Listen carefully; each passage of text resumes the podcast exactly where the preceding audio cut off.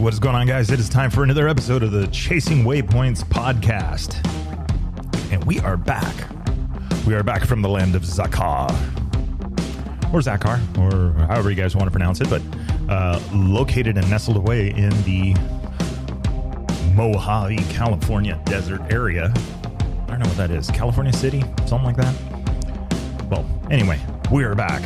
And we're back, and this is the report from the Get On ADB Fest put on by RevZilla at the Rawhide Zakar Compound in Mojave, California. Weekend getaway Thursday through Sunday. Vendors, motorcycle rides, adventures, and all sorts of stuff. So, went up there with Travis from every single Sunday. Had a great time. Got to do some riding on the 790 Project Bike. Done, ready to go. Even came back with some souvenirs. So let's talk about that for this episode, as this is episode number 68. Oh, I know you guys like the timing of that one. Very nice. All right, turn the party down. Let's get right into it. All right, so nestled about three hours away from San Diego. Normally, because that's about how long it took me to get back ish. But if you're like me and you enjoy thoroughly preparing at the end of a week for a event at the very last minute, and you're headed north, you are going to be leaving with the rest of Southern California up to that area. Those headed to Vegas, headed to Bakersfield, headed to parts unknown. Traveling on the 15, the 5, and the 14, and whatever other freeways I took to get there. But talk about a mission. And then, of course, towing. I got a new setup going in the 6x12 trailer, which I've got some great ideas after talking and seeing the Moto Van up there. On Instagram, if you guys follow that, you get the Moto Van. Get some more information about the Sprinter Van setup that they're doing, and it is pretty rad. So I got an idea from it on doing the beds and some of the stuff. I was talking to Travis, the owner of the Motiv Van, and he was kind of sharing what he does and his thing, and I'm going, well, man, I could do the same thing in my 6x12 trailer. So here we go. One more project, but not really. We're going to take it easy, a little bit at a time, because these last couple of weeks were definitely a lot to, I should say it was a pretty big bite to chew. So, or however you want to put it, whatever, insert whatever, thing when you take over or take on too much at one time. Lessons were learned and things happened. But you know what? In the end, time was very important. I got to spend time preparing and getting ready, spend some time with the girlfriend and then, do some stuff more around the house. But I wish I could have done more and, prioritizing time, I'm finding as getting older is a very expensive thing, and not prioritizing time, but rather time itself is rather expensive. So you got to pick and choose what you're going to be, doing. So don't want to get too philosophical and sparkly-eyed or whatever you want to call it. As I'm doing spirit fingers, you guys can't see that because, well, this isn't the live stream and you guys can't see the camera. The camera is off, or is it? Okay. So Get On ADB Fest, 4 days up at the Rawhide Zakar Compound. Pretty interesting setup. Got the Conex boxes. It's a perfect training ground. There's a ton of trails and stuff like that in the area. The fabled Jawbone Canyon, all through that area, which I'd never seen. I've only heard of. But, went in there and got to do some exploring, got to do some bike dropping, got to do a lot of stuff, learn the boundaries of the 790 and my boundaries, of course. It wasn't too bad. I definitely had some fun. So let's see. Where do we start? Okay, well, we already know the drive up sucked. It was like a 5-hour trip just to get up there, and I got there literally just in time to sit down with some friends, have some with a friend and some new friends, and have some food at the only restaurant in town that's worth a visit, the Thai food restaurant. Can't remember the name of it, but from the outside, it's very unassuming. But the food was pretty good. The iced tea was pretty good, and so. Did that, got to enjoy a light, 50 to 55 mile an hour breeze that was just kind of playing with the trees and buildings and signs and stuff. So that was a little bit challenging the first night. You really couldn't do anything because it was just so windy. Got there, it turned into a late night session of just grinding on the bike, getting a few little things ready. Rottweiler Performance / Scott's came through at the very end, which I'm going to share some details on that a little bit later on Instagram.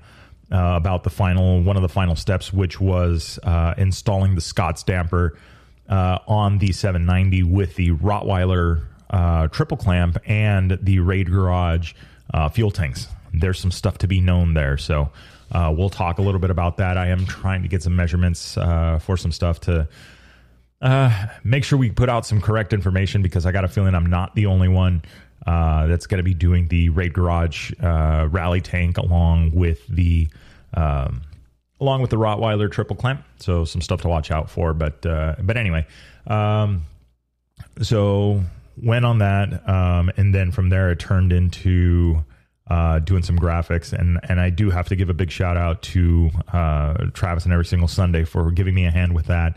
Graphics is by no means my strong suit, and Travis made such quick work of it and helping me with it and kind of showing me the pointers and the stuff to get it done very, very quickly. And I was, took a heat gun. Also a big shout out to Josh from Authentic Design Group on knocking out the graphics and getting them done. It was completely last minute, literally 4 or 5 days before the event, hitting him up and he said, I think we can make it happen, and absolutely pulling through. So we worked on that and they came out great. Bike got a lot of looks, which is awesome. A lot of questions about the bike and the bike build, and I am behind. I want to do a piece by piece breakdown of what I went through, on it, and just kind of every component and how it was selected. Just to get the information out there, and hopefully serve as a tool for those that are looking to build it or build something similar in the future. So hopefully it will help a lot of people on their decision. I know there was a few people that pulled the trigger on the Raid kit after seeing the bike, and I shared my experience with them. So I'm happy to see that. I'm sure Raid will be happy. Get some more of those kits out there because, it is pretty nice. I got to say, he did a really good job and, crash tested and Victor approved. Slid out. If you guys are following on Instagram, you saw it there, my lack of technique and resulting in a gravity check. And happy to report, not one gravity check, but two, except only one of them was caught on camera. So, haha. Although I wish the second one was, because I honestly, at that point, I was out of gas and I just basically had this, that was it. I had nothing left. I went and tried to budge the bike and I couldn't. And luckily, Travis had my back and helped me up, which I'll share more about that here in a minute. But, so late night grind on that thing. I don't know. I think I ended up getting, packing it in somewhere around 11:30, midnight, something like that. I have no idea. Woke up super cold on Saturday. I got woken up a couple of times because it was just freezing. I was going to stay inside the trailer, move the bike over, but I was just like, I'm done. So I just climbed into the car, unfolded the sleeping bag and said, this will work. And, it did until about, 3, 4 in the morning. And then it was just way cold, which is not what I expected. So from there, woke up the next day, they were kind of doing some stuff. Everybody was kind of doing their rides and everything. They were up early. I was really surprised. So I was like, okay, set up my easy up, set up the little area there, put up the banner, did all of that. And then, and just kind of took in the sights. We went to registration, had some breakfast, walked around, and man, there was a ton of vendors were there. Galfer, Yoshimura, Biltwell, Cycle Gear, of course, being part of the RevZilla conglomerate.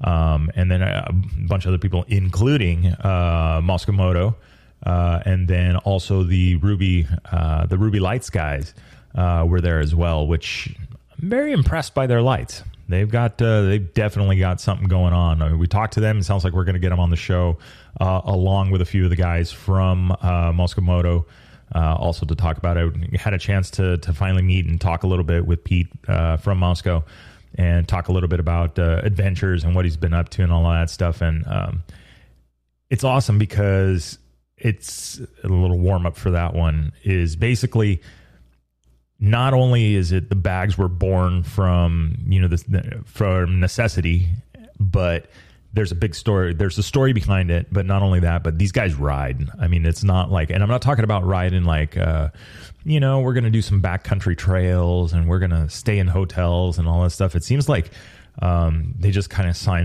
themselves up for this just like gnarly adventures. And so he's definitely got a lot to talk about. And I can't wait to have a chat with him and really go over the stuff. So from there, the next part is going to be talking maybe with the Ruby guys, also talking with the other guys from Mosko that are doing the apparel. A lot of stuff. I'm going to reach out to the guys from Galfer.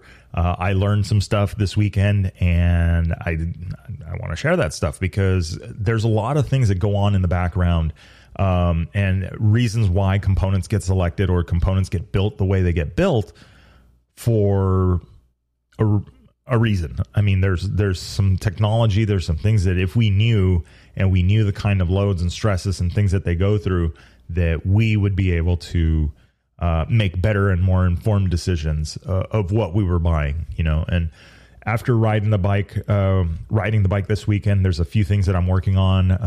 I hit the ground running today and reached out to Scott's about setting up a stabilizer, which, believe it or not, they are and they aren't right on like a drop on and, you know, ready to go. And that's it, you know, dial a number and you're good to go. No, there is some adjustment to these things, and actually it's they're all important adjustments. So I'm excited to start messing with it.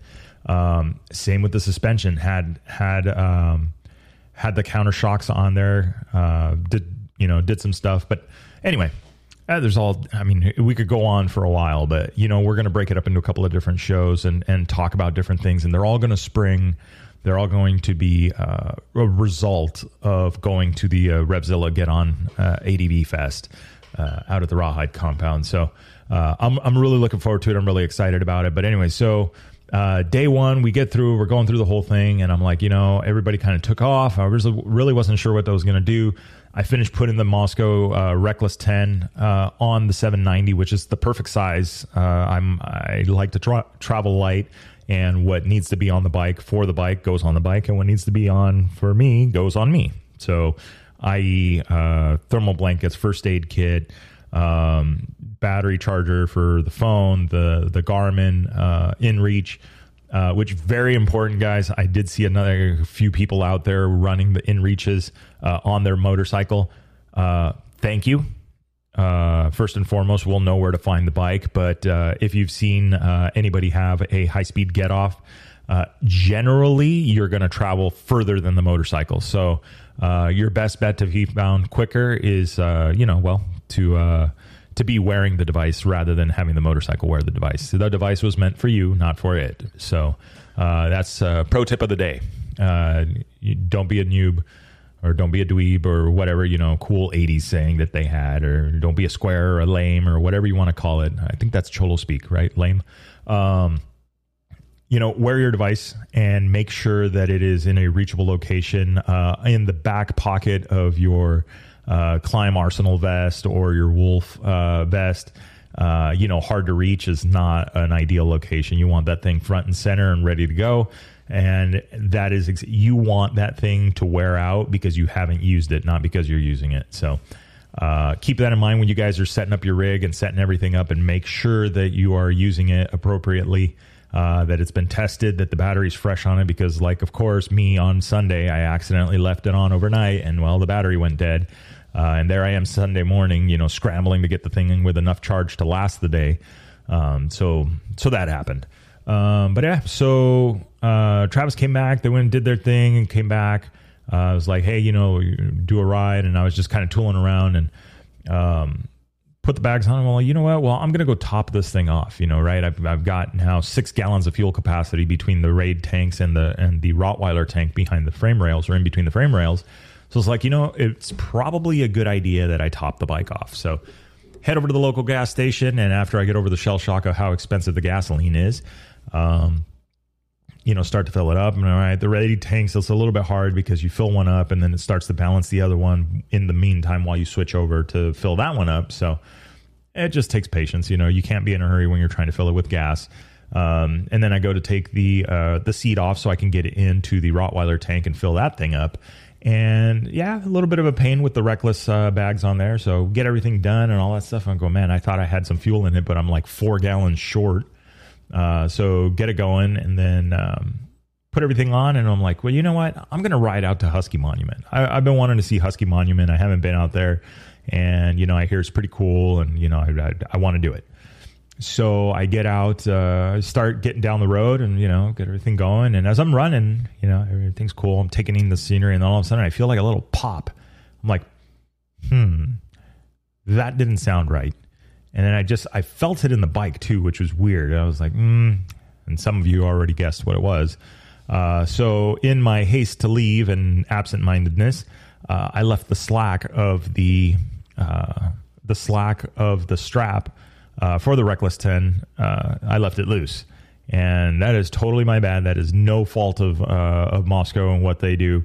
The bags are absolutely stout, but I promise they will not stand up to a wheel doing 75 down a highway. I mean, excuse me, 55, or 75 if you are on a closed course in Mexico, which I was at the time. And yeah, I just yanked that thing out of there. And unfortunately, it was a hard lesson learned with only about 10 miles on the bag. Anyway, so yeah, I bolted on. I'm like, you know what? I'm obviously this thing isn't going to hang in the dirt. So it's best to probably, you know, turn around, go back to camp. So I went to camp and I just wrote it up as, you know what? This is something telling me, you know, not time to ride out to Husky Monument on my own. Never been there. I was thinking that, you know, okay, well, I'm going to run into more people that are there and you know, they're coming from the event. But you know, it's never a smart decision to ride alone. Put a bookmark in that, guys. Ladies and gentlemen, we'll talk about that here in a minute too. Turn around, came back, and I was there chilling. And then anyway, so the guys are, you know, hey, we're going for a ride or whatever. And Travis says, hey, you want to go for a ride? And I'm like, yeah, sure. You know, get this out. And he says, you know, he's got tools and tubes and all that stuff. So I'm like, all right, cool. I just ditched the stuff off the bike and we go for a ride. And we ended up going for a ride with one of the Rawhide instructors. And we went out to just in the trails there. We put in about 30 miles, and it just, you know, at a point in the ride, you know, we stop and Travis looks over, hey, you doing good? And I'm like, yeah, dude. And it was one of those things where I was like, I'm not going to say emotional, but the ride meant a lot to me because it's been a while since I had been on the bike. It's been a while that I'd been out to the desert, and it was just kind of like one of those, like, all right. And not only that, but, you know, we spent a lot of time working and getting the bike ready, and to not really have any mechanical issues with the bike the entire weekend, even though we roughly put about 100 or so miles on it, but no mechanical issues. Everything was just running clean. The bike was ready to go the whole time. It was just, you know, it was impressive, and it was great being out there, and the bike just felt really good. The tire recommendation from both Travis and Randy on the Tusk D-Sport rear with the Shinko Fatty front was spot on. I mean, the phenomenal tires. I honestly, I'm sure I had too much air in them, but they still worked very, very well. And had great traction. I was getting used to a little bit because I'm not really used to riding a knobby that aggressive in the dirt, because on the street, it actually, they held up pretty well. You know, I didn't test them in grooves, you know, grooved freeway or anything like that. But, you know, when we're in Jawbone, you get into some of this like little road section there and going in and out of the corners, and it didn't feel gummy, which is, to me, there's a big thing with knobs on the street is that you usually get that knobby feeling. So, again, the Tusk D-Sport rear with the Shinko fatty front on it. It's a 9100 216 MX, I believe it is. Worked really, really well. I was happy with that combination for sure. So rode up, kind of went back and forth, and then it had been a minute, right, since I had ridden the bike, and I've lost a considerable amount of weight, and you know, so we're going through some of this stuff, and we hit a couple of like washouts, and after I hit the first one, I checked up, right? I hit the first one, I was like, you know, I don't know how this bike's going to react. You know, one, I'm lighter.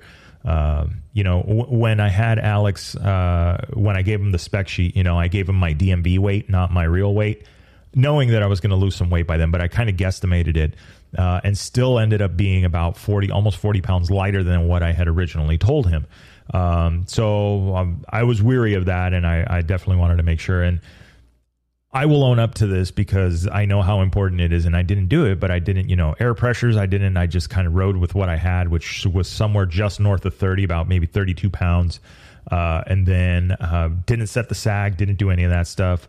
I just sent it, and the bike really worked phenomenal. I mean, to me, I mean, this was a wake up call for it that, you know, I was able to hit, some of the rough stuff, and the bike just kind of soaks it right up. In point to also throw in there that I also had the counter shocks on it. And so I rode it. I noticed it. I still noticed the same difference. The vibration in the bars was pretty much completely gone, you know, on the fast graded road stuff. And then when you got into the, or I should say, when you get into kind of the rougher stuff, you didn't really notice it. But the suspension just kind of took over and said, okay, I got this. And worked really well. So there's some adjustments that need to be made. I think right now, the next thing is going to be a good, you know, wash, clean up, and inspect all of the work that I did and make sure that all the bolts are still tight. Everything that I put in its place is still in its place, but then focus on the setup of it. You know, the right tire pressure, the right sag. I have some ideas on the compression and rebound. You know, I was, I believe that was on Saturday night after we got back. We walked over to this kind of a rough section there because coming back into camp, we hit, you know, kind of a rougher, you know, a few little bumps and kind of whoops. And it wasn't too bad, but, you know, it was a little rough. And I was feeling pretty confident in the bike. So I just kind of stayed in it and said, well, you know, we're going to see what the suspension does. And I was pleasantly surprised. I mean, it took everything. It did not feel wild and out of control or anything like that. It just felt plush and solid. So I was like, okay, this is good. And then Travis says, hey, you know what? We got, there's another road on this side. He's all, let me throw a leg on it since I'm fresh off my bike. And so, yeah, so he went and he took it up and down a couple times and was like, cool. And he said, yeah, you know, it feels pretty good, but I did, you know, I bottomed it out. It goes without say that he is a much better rider than I am. He practices different disciplines with the hard enduro stuff and then also on the big bikes. So he's more versed on that kind of stuff and also done some track days. So I said, okay, well, you know, yeah, of course, you know, and so he rides it and brings back feedback, and then we take off the counter shocks and there is a marked difference. It changes the bike the way that it is. And to be transparent on this is, it does make such a difference that you almost have to tune with it and not without it. You can't tune without it and then say, okay, just bolt it on and then, yeah, we're going to be good to go. No, I believe it completes the puzzle and it helps the suspension do something that is very difficult for it to do. And if you've seen the floppy F1 cars as of late, you'll kind of get the idea of what it kind of helps prevent. But because it helps prevent that, now it allows your suspension to work on other stuff. And so you need to kind of tune it to that. I got a lot of questions about the thing because obviously, you know, people look at it and go, what's this? You know, you look at it and you just don't know what it is because you don't see typically things bolted to forks like that. But I was very, very impressed with how it functioned. And yeah, I mean, yes, the bike did feel different, to Travis when he rode it through the ride, and this stuff was pretty beat up. I mean, he was going through the travel. But I definitely think that, with it, and then a little bit more tuning on the forks so that they both work in conjunction, I think this thing is going to be primo. I mean, it was like, it's probably the closest I've ever felt. And I knew that before I started, like on this last stint of mods on the 790, I knew that I was going to have to do some tweaking on the clickers for it. Well, I put the tools away and I just left the counter shocks on it and I was good to go. So what that tells me is great. Now there's room for improvement elsewhere. And so that's, we're going to be looking forward to doing that and getting that thing dialed in, a little bit better, to match the rear shock. You know, Conflict took care of the, WP Pro Components rear shock, put their treatment on it. And it feels plush, and it was doing its job. You know, now we just got to marry the two a little bit better, and this thing's, I mean, going to be even more dialed. 15 tooth counter sprocket. I did that right before we went. Honestly, it makes the bike easier to ride. Yes, it revs up a little bit higher when you're on the highway, but you know, it is what it is. And if you're cruising and going to the next spot, you know, you can live with it. But in the dirt, these bikes with that tall 1645, they move pretty fast in first gear. So if you're trying to crawl down something, the bike's going to be moving at a good speed. So this 15 tooth really helped. And then also I feel like it was like, I think what I noticed was that second gear kind of became my favorite gear because it had some legs to it, but it also crawled at the right speed. So if I came out of a corner, I could lay on to second gear and it would just kind of pull right through it. And it wasn't so tall that I was, you know, doing warp speed coming out of these corners or going into these corners. It was just like that right balance. So anyway, you know, the bike was working great. Yeah. Sixth gear, wish it could have been just slightly taller, but you know, I mean, I will take the way the bike was working all day. I mean, it just, everything was just feeling good. So we took care of all of that. We ran it through and was like, hey, you know, I'm happy with the bike, you know, cleaned it up, got it ready for the next day. And then we decided that we were going to go do, the ride with Spurgeon from, RevZilla.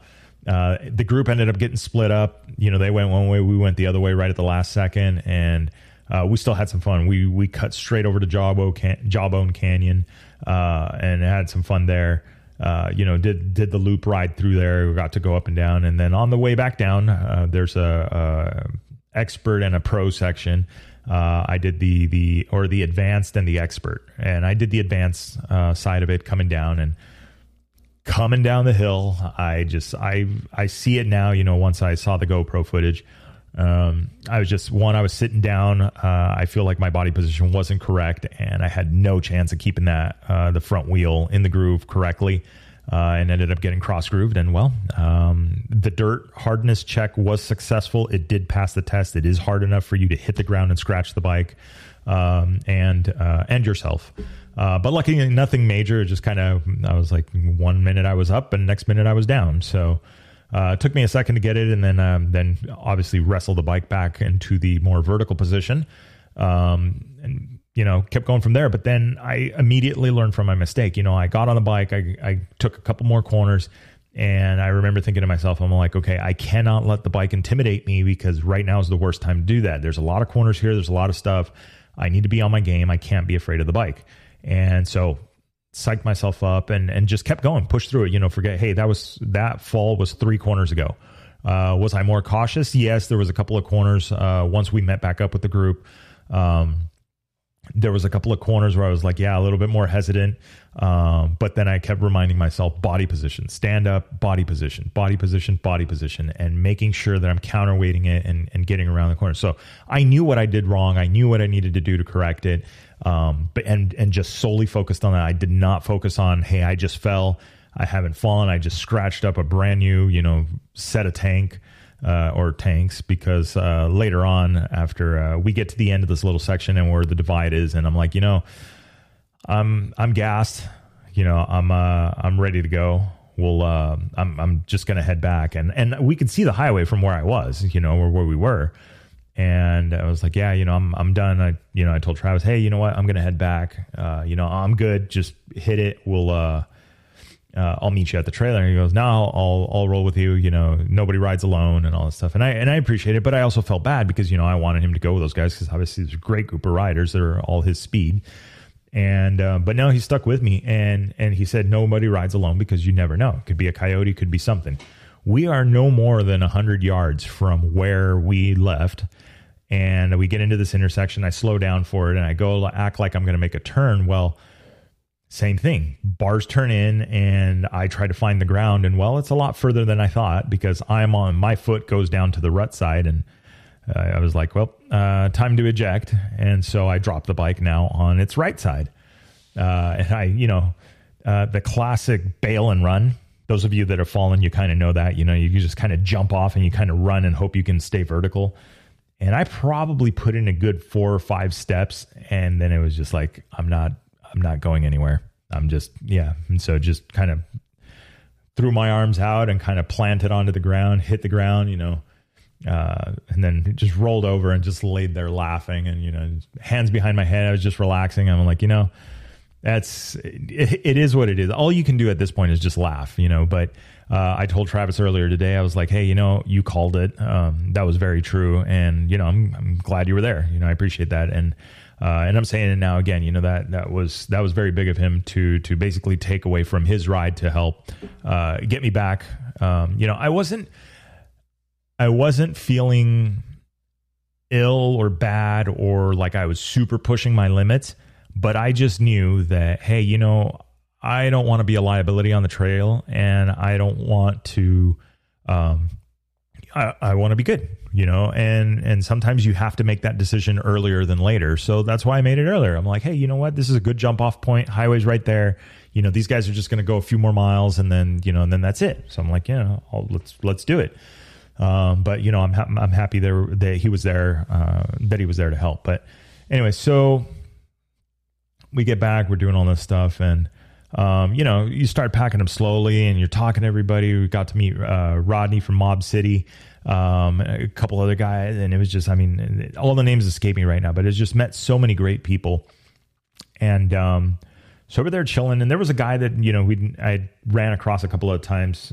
His name was Steve, and we were just, he'd come up and he had questions about the bike because he has an 890 as well, and he's one of those guys that's been to Burning Man a few times and, partied out there and done stuff. And so, we were chilling, he came on by with his boombox going on the, in the bin in the back of the, 890, and, he's playing my stuff. And so we were just chatting it up. And so I don't know how it was, we get back from that ride,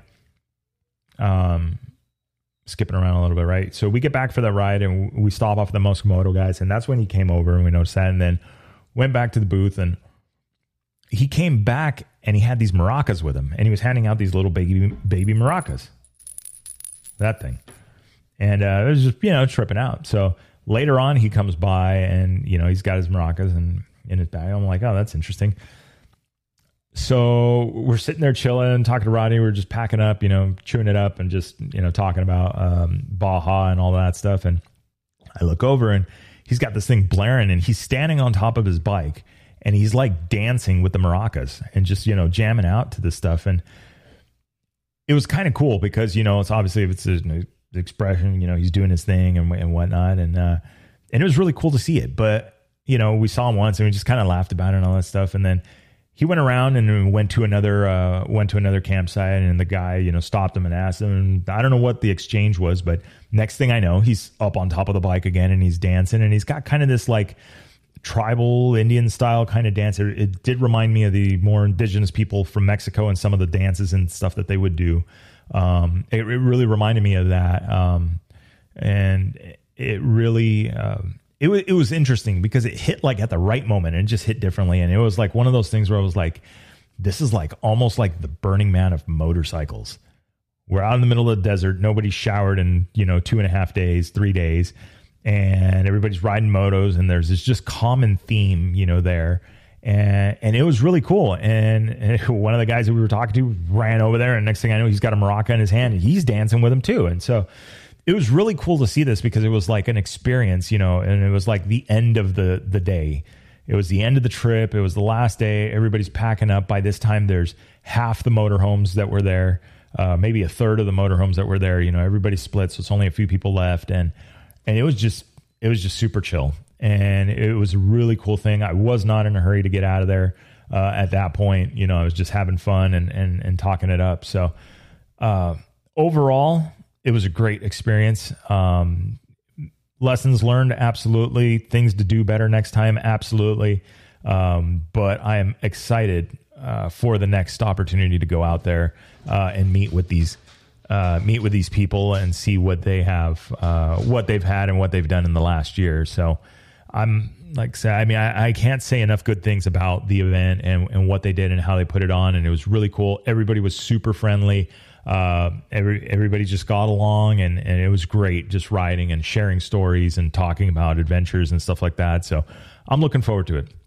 I really am. I think this is going to be a great series of events. Hopefully we can get them back out here. They do it in the same spot. Lots of great riding out there, and like I said, everybody was very welcoming. So I hope that everybody gets a chance to make it out to it and spend a few days out at the Zakar training grounds. But yeah, I mean that was pretty much it. You know, I got my list of things that I need to do on the motorcycle, and some of the things that I want to do to finish dialing it into myself and what I feel like maybe the bike needs. Like I said, I got some knowledge dropped on me from Galfer, from Ruby, from Mosko. There's a video on the straps. We're starting a new campaign, or they're starting a new campaign to stop strap abuse. So we'll talk more about that, and I'll show you guys what I learned from them as well. So we'll do some videos on that. Check it on Instagram. It'll probably be on YouTube as well. So the idea behind it is let's get some information out there. Let's get some stuff that we learned out to the groups and out to the people, so everybody can make better decisions about the components that they put on their bike and how things work together. So that's going to be the plan. That's what I'm looking to do and help everybody with. Aside from getting into some more rally, we didn't even do our rally updates. I got off a meeting today. We were literally on a meeting with the crew from Baja Rally and American Rally Originals. Got to see some of the road books that are already being planned for this. Super clean, super tight. Scotty has done a phenomenal job once again on the road books and getting them dialed in. I mean, they're already pretty much ready to go, and the event is still a month away. So I'm absolutely excited about that. I'm stoked to get down to Baja and meet up with the Rally family and talk in the bivouacs and shake hands and meet more people, and it's just going to be an awesome, phenomenal time. We're talking to Rodney from Mob City about coming down maybe for that event and checking it out. He was expressing some interest in getting into the rally stuff, and this is going to be the perfect event. I'm seeing how they're structuring it and what we're going to be doing, and it really is going to be the perfect event for somebody that is completely new and green to Rally Raid and wants to try it. So I'm looking forward to that for sure, and getting some people out there. And then let's see what else we got going on. We got that. Kota rallies in full swing. I definitely want to check in with Mike and see what he's got going on. I know he's hard at work on this year's event. And then also maybe even check in with the guys over at Sonora Rally, their event coming in October, right behind the 6-day Baja Rally, and also right in there with the Morocco Rally. So lots to go still in the Rally Raid side of things. And then in the ride side of things, there's still a ton coming. So I'm looking forward to sharing all that information with you guys as much as we can. And yeah, let's see, trying to think what else we're thinking. Mosko Moto is going to be doing. So if you guys are in San Diego and tuning in from San Diego, Mosko Moto is going to be doing a ride night or bike night coming up here soon. Let me see if I can find the dates for it. I should have probably better prepared for this. But let's see here. Are we not? We are not computing here. Mosko Moto, San Diego. All right, events and rallies. Midnight Animal Cafe or Midnight Animal Coffee, May 7th through 8th is where they're going to be, and that's the Mosko meetup. So if you guys are in town, they're going to be April 27th. They're going to be in Los Angeles for the Mosko meetup at Moto Republic. The 29th, they'll be at Irv Seaver BMW Motorcycles. Then the 29th through the 1st, they're going to be at in Portland, Oregon for the One Motorcycle Show. The 29th through May 1st, they'll also be at Skull Shoals Dual Sport and Adventure Ride. Let's see. And then, yeah, May 6th through 7th is going to be the Mosko meetup at Midnight Animal Coffee here in San Diego. So hopefully you guys, if you're tuning in from San Diego or close by, can make it out to the event. I am literally marking it as going. I'm definitely going to be checking it out. Looks like it's down in National City. I am planning on taking the 790 down there in all its dirty glory with the scratches and everything and all. Before we do another set of graphics and I clean up my boo-boos on the tank. I'll leave the anodized parts as is, although it pains me to do so, but hey, it is what it is. But you know what? It's got character now, as they said. So that'll be next, and we'll be getting that going here shortly. And yeah, we'll be doing the thing. So anyway, so with that being said, guys, I think that is going to be a wrap for this week's episode of the Chasing Waypoints podcast. Special thanks to Mosko Moto for helping us out and getting us set up and dialed with all the right information to pick the right bags for this trip. So I absolutely am stoked that that they were able to get me some information and get me the proper gear in time for the event and get me set up. Wade was a huge help there in helping me pick the right gear for it. So if you guys are looking for bags and stuff like that, definitely go and check them out. They're building them right. I've tried Krieg. I've tried a few of the other ones. Those are great bags, but there's, Mosko's got a one up on them. Like all the things that I kind of think of, like, oh, it'd be cool to have this removable. It is already removable. So yes. So check them out. They're a great bag. So anyway, with that being said, now it is the end of the show. Hope everybody has a good week, and we will talk to you guys or see you guys soon.